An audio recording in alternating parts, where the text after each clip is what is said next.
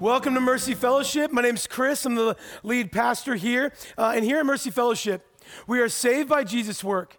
We are changed by Jesus' grace, and we are living on Jesus' mission. And that means that we believe that we exist to make disciples of Jesus Christ who love God and who love people. And, and, today is that fourth week of Advent. We've, we've looked at uh, hope, we've looked at peace, we've looked at love, and, and, and this week, this is the week of joy.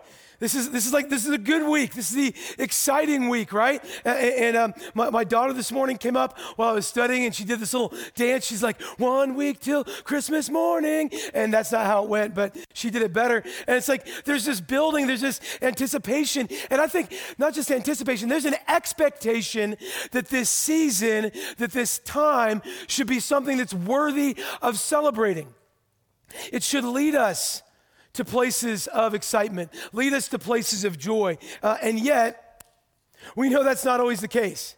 So, as we've uh, the last four weeks walked through these good words that teach us about a greater God, each week we've had to kind of, kind of readjust our definitions for things like hope, peace, love, to, to kind of kind of get us in the right place the way that the Bible talks about it. But, but I, I think for, for joy, I don't know that it requires as much work or explanation.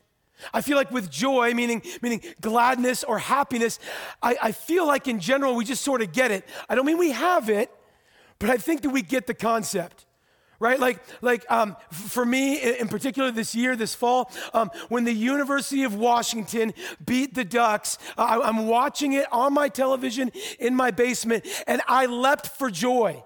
No one told me, Chris, stand up, make a scene, invite your kids down, replay the end of the game over and over and over so that they would get the moment. Like I just did it. It was just natural. Like there's there's things for you that just naturally uh, exude excitement, that naturally exude joy. Like, like at no point during an amazing sunset or sunrise are you like, I guess I should probably smile at this, right? No, it's just, oh, this is nice. A good meal, you, you smell it, you taste, and that, like, nobody coaches you with, mmm, it just is. So we do get joy, and I think part of why we get joy is because we know when it's not there or it's inauthentic. And what I mean is, uh, about a, a little over a week from now, every one of you, at some point, Lord willing, will, will open up a Christmas present. And some of you will open up a Christmas present, and you will have to give that reaction of, Thank you. You, I'm so, thank, this is so nice. Oh my gosh. Yes, you're right. We do need new filters for our vacuum. This is something that we needed. Thank, like, don't do that. And, and, and for some of you, like, like if your parents uh, or your grandparents, you're going to be the ones giving those gifts. They like you went out and bought, and you're like, I can't wait for my kid or my grandkid to open it, and they're gonna open it up, and they're gonna say, "Thank you." Did you see the other stuff on the list? You know, right? Like because we we just get when it's not really there. And so, I want us to have an, a definition of joy of being, in some regards, a response to something that's happened outside of us. Joy is at times a response to, to things that are happening outside of us. We'll start there. And as we, as we close this sermon, we'll, we'll, we'll kind of flush that out some more because there's an extra piece to it. But in general, we typically understand how to respond with joy, particularly when things are going well. Yet, if our only definition is I'm enjoying something, then it's going to leave itself lacking if we just are constantly searching for the next bit of pleasure, the next kind of hit of something to give us a, a, a, good feeling. Because a life lived that way, it will never truly satisfy. So, what I want to do this morning in our time together is I want us to look at what the true source of joy is. Like, where do we find joy? I want us to, to see how God has promised us joy, specifically in Jesus. Um, I want us as well uh, to be able to, to know how we can receive joy in Jesus. And then finally, I want us to know how we can have joy in all circumstances. And so we're going to be in a couple different places in our Bible. We're going to start today in Psalm 104. Um, this is David, and he's, he's writing this, this song. And he says this in Psalm 104, verses 14 and 15. He says, he's talking about the Lord. He says, You cause the grass to grow for the livestock and plants for man to cultivate, that he may bring forth food from the earth, and wine to gladden the heart of man, oil to make his face shine, and bread to strengthen a man's heart. So I don't know how you came in today, but I want you to know, and I want us to start rooted in an understanding that the source of joy is the God who created everything. The source of joy is the God who created a world to be enjoyed, to be enjoyed by you to be enjoyed by me, to be enjoyed by us. That when I mentioned sunrises and I mentioned good meals, like all of those are good ideas from a great God. That everything in life that, is, that is good, that brings you happiness and joy, is God's idea.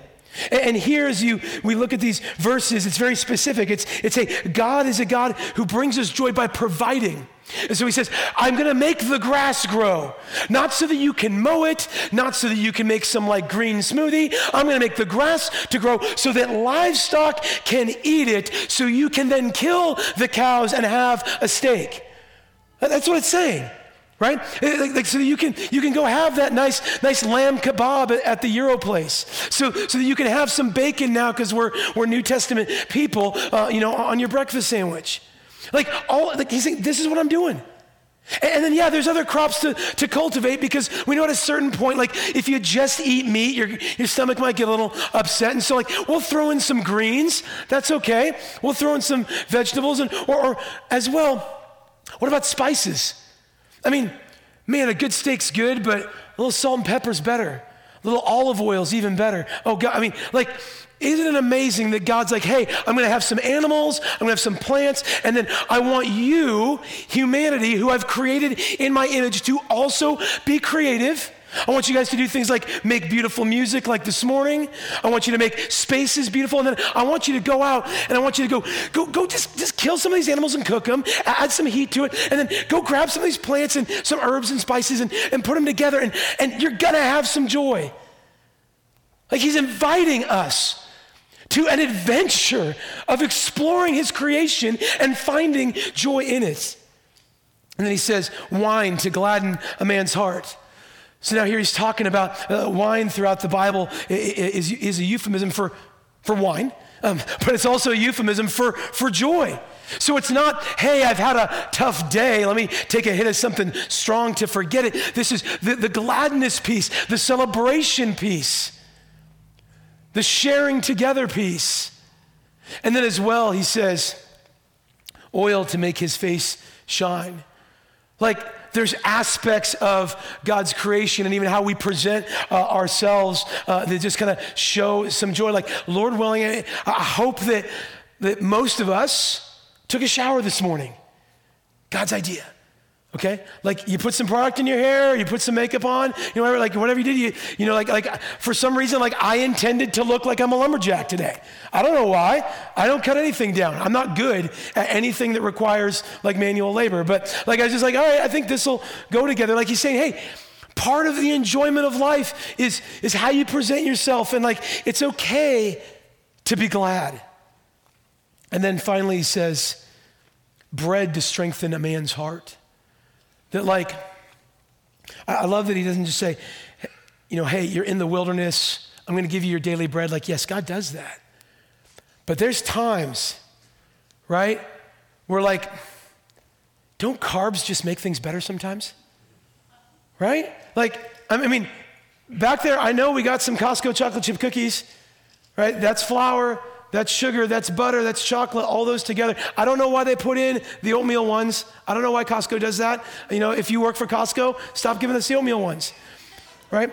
But he's saying the, the, the bread, yeah, it'll, it'll help you get through the day, but it's going to strengthen your heart.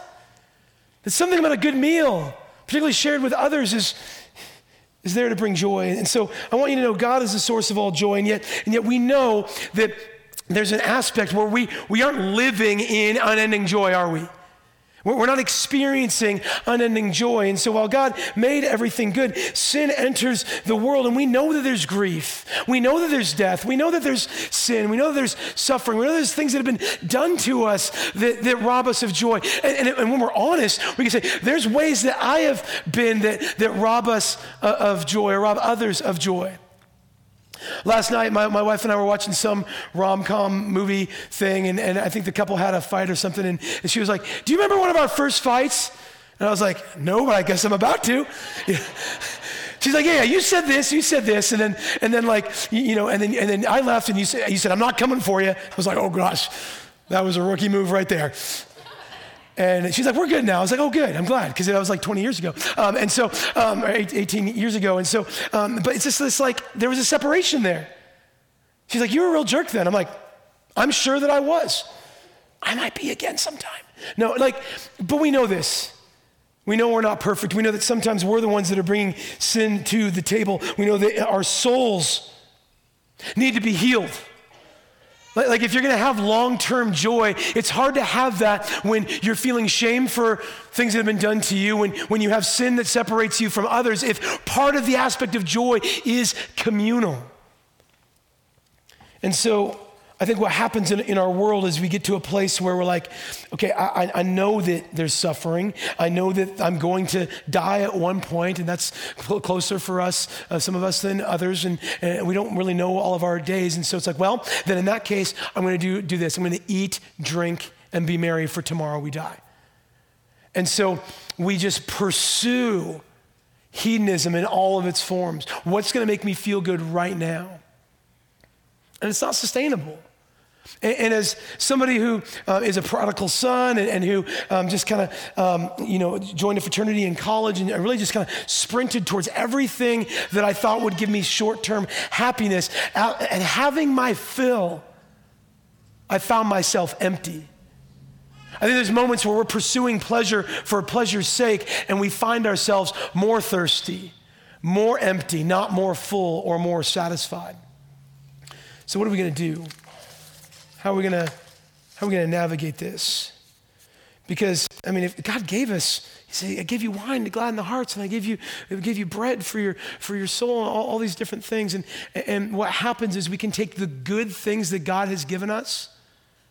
I mean, like you like you love nature, that's great. Like the good things that God has given us, and we can elevate them to the status of God.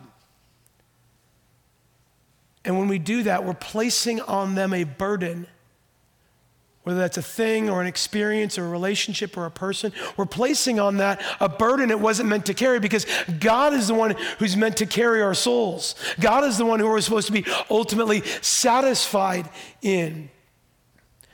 So instead of enjoying love, we pursue lust. Instead of um, searching for wholeness, we pursue gluttony. Instead of enjoying gladness, we move to addiction. So we're going to have to find a way to, to move past this. Because what happens is we're trying to enjoy the gifts without enjoying the gift giver. And the gifts themselves that God has given us, yeah, they're for our enjoyment. And they're to strengthen and, and satisfy us in the relationship with the gift giver, who is the Creator God.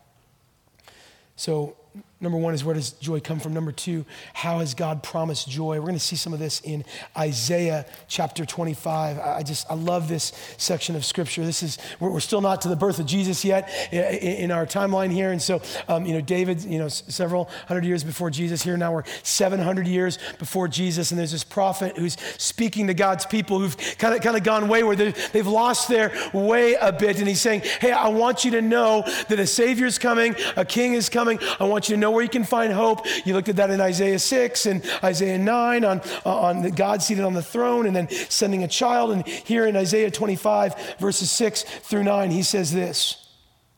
On this mountain, the Lord of hosts will make for all peoples a feast of rich food, a feast of well aged wine, of rich food full of marrow, of aged wine well refined and he will swallow up on this mountain the covering that is cast over all peoples.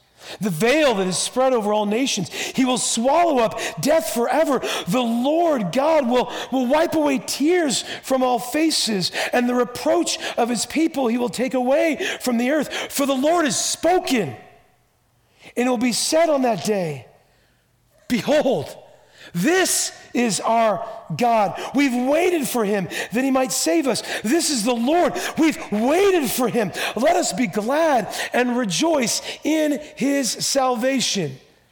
So, that, that, that cloud of sin, that veil of darkness, that, that, that, shadow of death, it's really hard to have joy at a party when you're thinking of those things looming over.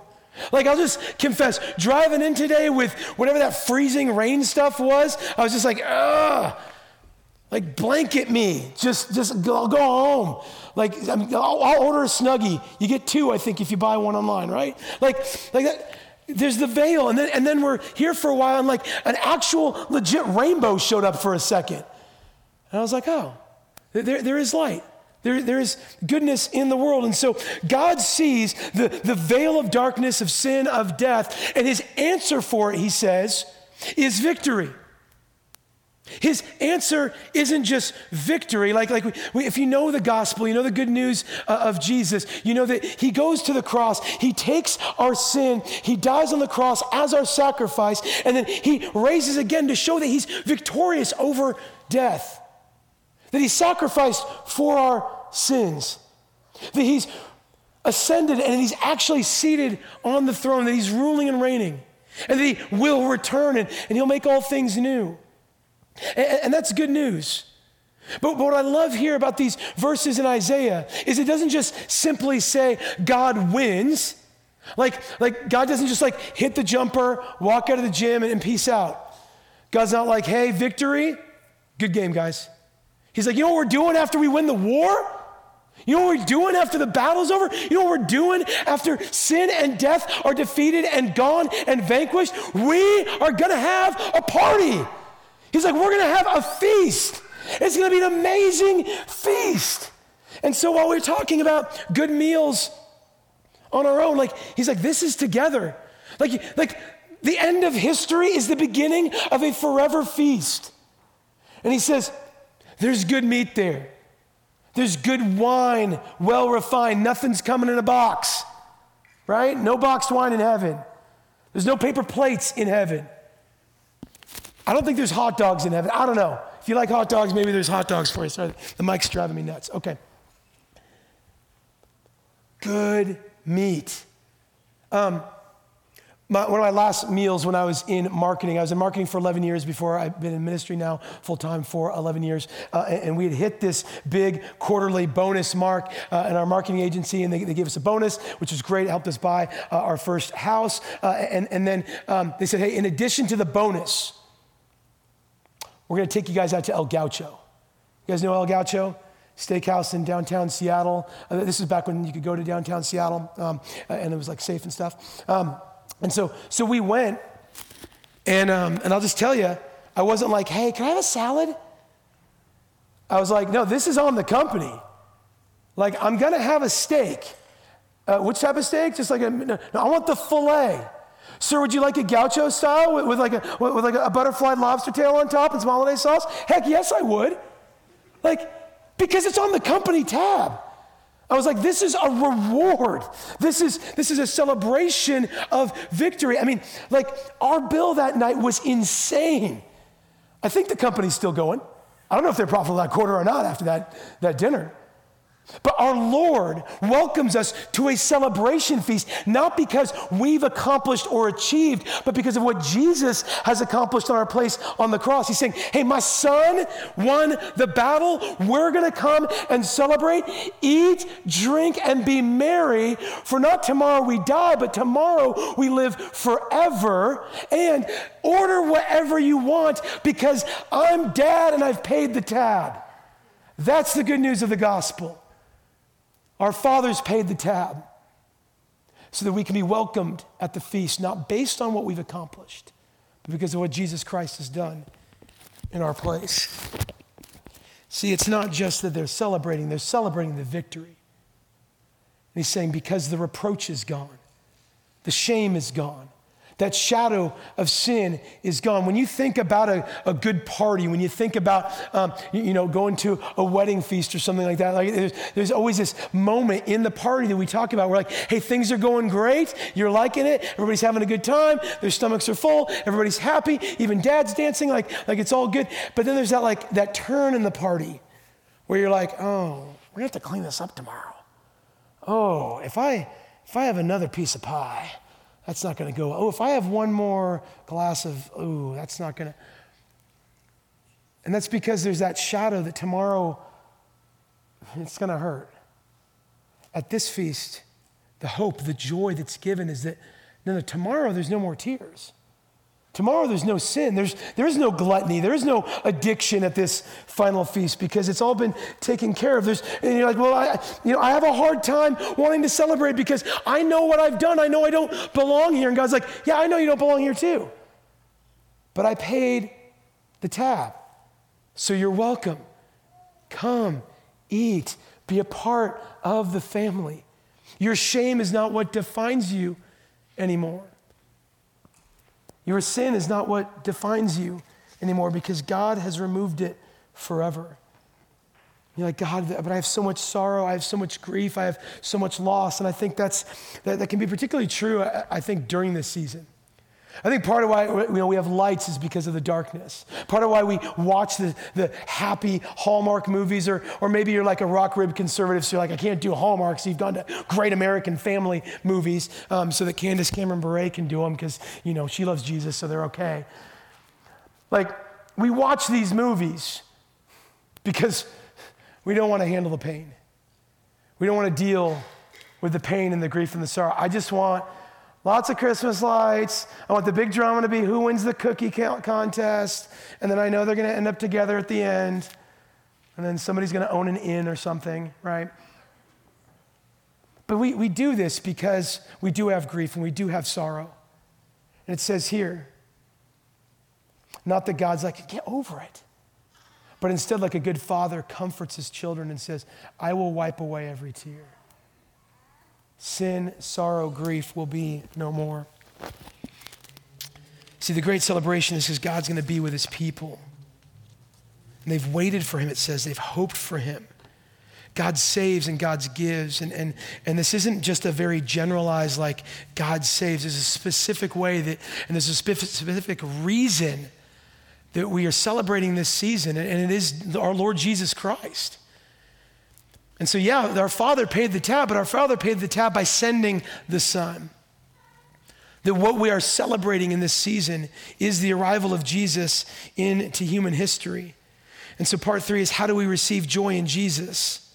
How do we receive joy in Jesus? There's, there's three ways under this. Um, number one is that Jesus' arrival brings joy.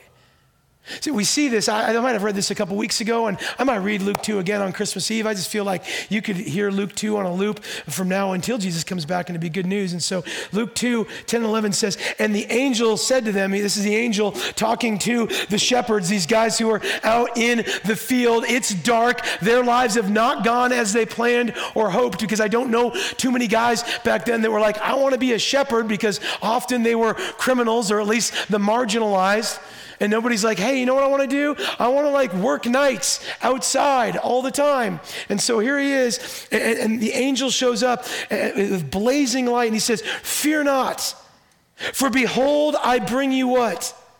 Good news of great joy that will be for all the people, like we just read in Isaiah 25. For unto you is born this day in the city of David a Savior who is Christ the Lord. We, we read about that in Isaiah 9 a couple weeks ago. And so we receive joy because Jesus' arrival brings joy. How many of us are like, when is God gonna work? How many of us are, when is God gonna show up in my circumstances? When is light going to overcome the darkness for God's people? 700 years had passed since that promise. There have been 400 years of total silence from God. No prophets. God's people have been in and out of exile. We, nations had risen, empires had risen and fell and risen again, and God's people weren't a part of it. except to be oppressed and marginalized. And they're like, How long, O Lord? And then the angel says, It's, it's now. I've, I've got good news. I've got good news that that Savior King of God's people has arrived. And, and, and anytime you hear good news, it leads to great joy. Like true good news. True, like, like, oh my gosh, I am so excited that this has happened, leads to great joy. The arrival of Jesus brings us great joy.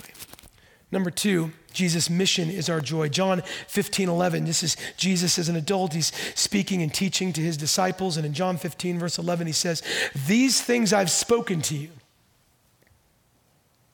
that my joy may be in you, and that your joy may be full. So Jesus is summarizing his teaching to, to repent uh, uh, of sin, to, to trust him as Lord and Savior, to, to know that the kingdom of heaven is at hand. And he's saying, all of my teachings on the Sermon on the Mount, of, uh, of know, all, all the things about being gentle and lowly, all these, all these different things, he's like, the purpose of everything I'm doing is so that my joy may be with you. And that your joy may be full. Jesus' mission is our joy. He's the source of joy. The reason he's the source of joy is because he, he's the creator. So we're talking about all those the, the steaks and all the sunrises and stuff. Like that's Jesus' idea. And, and, and, then Jesus, unlike us with, with broken relationships, Jesus is in perfect relationship with the Father and the Holy Spirit. Jesus is on mission. He's like, hey, I know my people are separated. I know my people are lost. I know my people need hope. I know they're feeling empty. They need the fullness that comes with peace. My, my outcome of what I'm going to do is going to lead to joy. He says that joy is who he is, and that what he has is joy, and it would be with us. And what I love about this is he has joy, and yet it's also he's acquainted with grief. It also says he's a man of sorrows. When we take communion, we're remembering that by his stripes, by his suffering on the cross, we are healed. The cup being his blood, the bread being his body. Jesus' mission is our joy. And he says this, right? Because yeah, sin does lead to separation, and, and he doesn't want us to know condemnation and disapproval. He's saying, your, your sin needs to be dealt with. I'll deal with your sin. But my mission's joy. So don't think for a second that somehow that just being uber religious and angry about it all the time is what God has for you. That somehow holiness doesn't lead to great joy. But don't think somehow that you can just pursue whatever you want apart from the laws and directions and design of God and think it will ultimately make you happy. All right, number three, Jesus' motivation is joy. Hebrews 12, verses 1 and 2 says this Therefore, since we're surrounded by so great a cloud of witnesses, let us also lay aside every weight and sin which clings so closely. Let us run with endurance the race that is set before us, looking to Jesus, the founder and perfecter of our faith, who for the joy that was set before him endured the cross, despising the shame, and is seated at the right hand of the throne of God. Jesus' motivation is joy. I mean, Jesus left the throne room of heaven. Jesus came to, you know, first century Israel. Jesus lived in poverty. Jesus was born into a small town and a marginalized family in some pretty wild circumstances. Like they had to flee like political oppression immediately and, and went back to Egypt. He worked a job as a carpenter for years and years and, and lived a life of obscurity. And yet, all of that, his public ministry, where, yeah, there was some support, but there was also a lot of opposition, and he was reviled.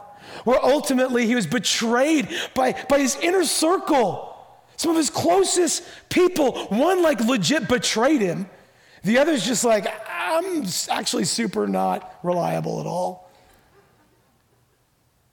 And he was left alone. And he was arrested and he was beaten and he suffered and he died on the cross. And his motive for that was joy. Like, you don't, you don't just go do that just for like more volunteer hours so you can graduate. Like, it was the ultimate sacrifice. And his motive was joy. His motive was joy because he says, I see your shame and I hate your shame even more than you do. I despise the shame. So I will bear it so that you can experience joy and honor. That I can't stand the separation that there is between you and God. That feeling that you feel in your sin and in your shame, that there's something not right. I can't be with a good, perfect God. I'm not good enough. And so, so I want us to be reunited. I want us to be reconciled. I want us to be together forever in a joyful feast. And so I will endure this to pay the cost so that you can be in the feast. That was his motive. His motive was joy, being with his people. And so, as we said in Psalm uh, 16, that at the right hand of the Father are pleasures forevermore, we know that Jesus is seated at the right hand of the Father. That we will find and we will experience joy as much as we are looking to Jesus as the author and perfecter of our faith. And, and I know that's not easy. And the reason we have to be reminded of it is because our eyes and our thoughts and our hearts wander all sorts of other directions, searching for joy, searching for meaning, searching for happiness, or maybe just running from the pain, or running from the shame, or running from the grief and sorrow. He says, Look to Jesus, the author and perfecter of our faith. That because Jesus triumphed on the cross on that day, we can have joy prevailing our trials every day. That leads us to our last verses as we close, because I think if we know that joy comes from the Lord and we know that God has promised us joy eternally, and that we, we can receive joy when we receive Jesus, we still need hope and help for today because we are not yet at that forever feast. We are not yet at that heaven where there is no more tears. We're still in a place where people betray us. We're still in a place of sin. We're still in a place where, like, uh, you know, soccer's a thing that people care about today. I don't know, right? All sorts of things that make me go, just, I don't know what's up with the world. We know there's things that aren't just right. So we need somehow to be able to endure. And that leads us to our last verses, and we'll close. James chapter 1, verses 2 through 5. James was the, the half brother of Jesus who had so many opportunities to deny that Jesus was God, but because he saw and met the resurrected Jesus, he's like, yeah, that, that, that older brother I grew up with, with that fantastic story of a virgin birth, he is God. And, and the Romans and the, and, um, the Jewish leaders are like, you, you got to recant that or we're going we're to kill you. And he didn't. He endured to the end and he was ultimately martyred.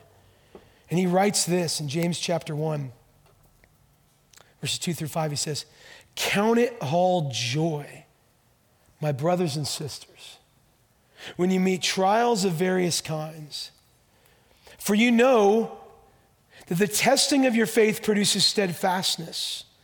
And let steadfastness have its full effect, that you may be perfect and complete, lacking in nothing. And if any of you lacks wisdom, ask, let them ask God, who gives generously to all without reproach, and it will be given to him. This season is tough for a lot of us. I was talking with our, our staff um, uh, earlier this week, um, and we're just having breakfast, kind of celebrating the end of the year.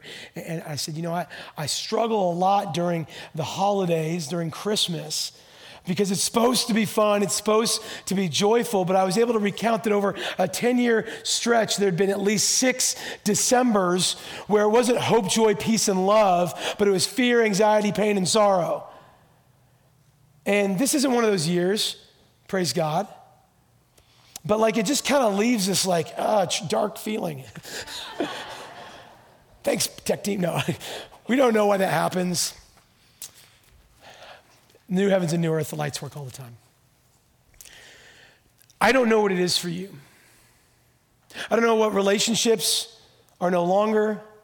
I don't know what suffering you've endured. I don't know what pain there, has been. I mean, even just this, I mean, like, we've skipped some parties uh, this Christmas just because we're like, ah, just kind of want to just hole up and just do our thing. And when we do that, let's just stay at home. Home is, home is nice, home is safe. And then we had that storm last week, and, uh, and I had a big roof leak over the Christmas tree. I was like, is this a metaphor? Like, what's, what's going on here? And then the next, like, couple days later, we, we found a foundation leak, like, filling one of our uh, daughter's bedrooms full of water in the basement. It's just like, ah, this isn't fun. Just give me the Hallmark movies and a feast. But see, if joy is just when the circumstances are good, maybe the house was fine. Maybe we went to the parties and they were great. Maybe everything's hunky dory and everything's great. Joy for us as Christians has to be more than just a response to the external. Yeah, joy comes from Jesus, like respond to Jesus with joy. But our circumstances will not always lend itself to joy. So James tells the early church count it all joy, even when you're facing trials, even when you're facing difficulties. So that means joy isn't just a response to the external, but it can be an internal disposition that we put on in the midst of our trials, in the midst of our difficulties. Don't hear me wrongly. I'm not saying ignore grief and sorrow. I'm not saying slap on a happy face. No, joy doesn't ignore grief and sorrow. Joy is how we navigate grief and sorrow to get through it to the other side. And so,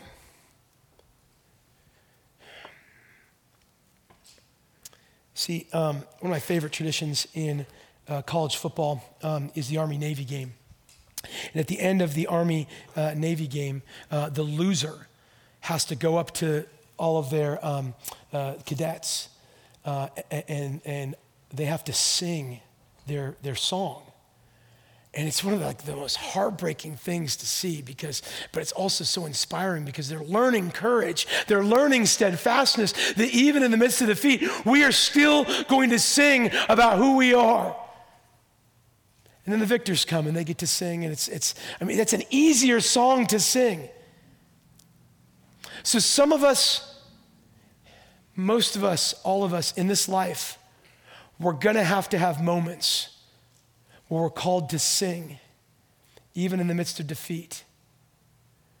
But we have hope that defeat is not final because it's Jesus who's taken it for us and has given us his victory. So as you come forward and you take communion, I want you to remember that Jesus endured the greatest trial so that you could endure and navigate whatever he has for you now. And I want you to know as well that when you take that small meal, it is a shadow of a forever feast where the bread makes the heart glad, where there's good meat, good wine, well aged and well refined. And that we're at our forever home. Hope has been realized. We have the fullness of peace because we've been loved by God through Jesus Christ. We have joy when we simply trust Jesus. Let's pray.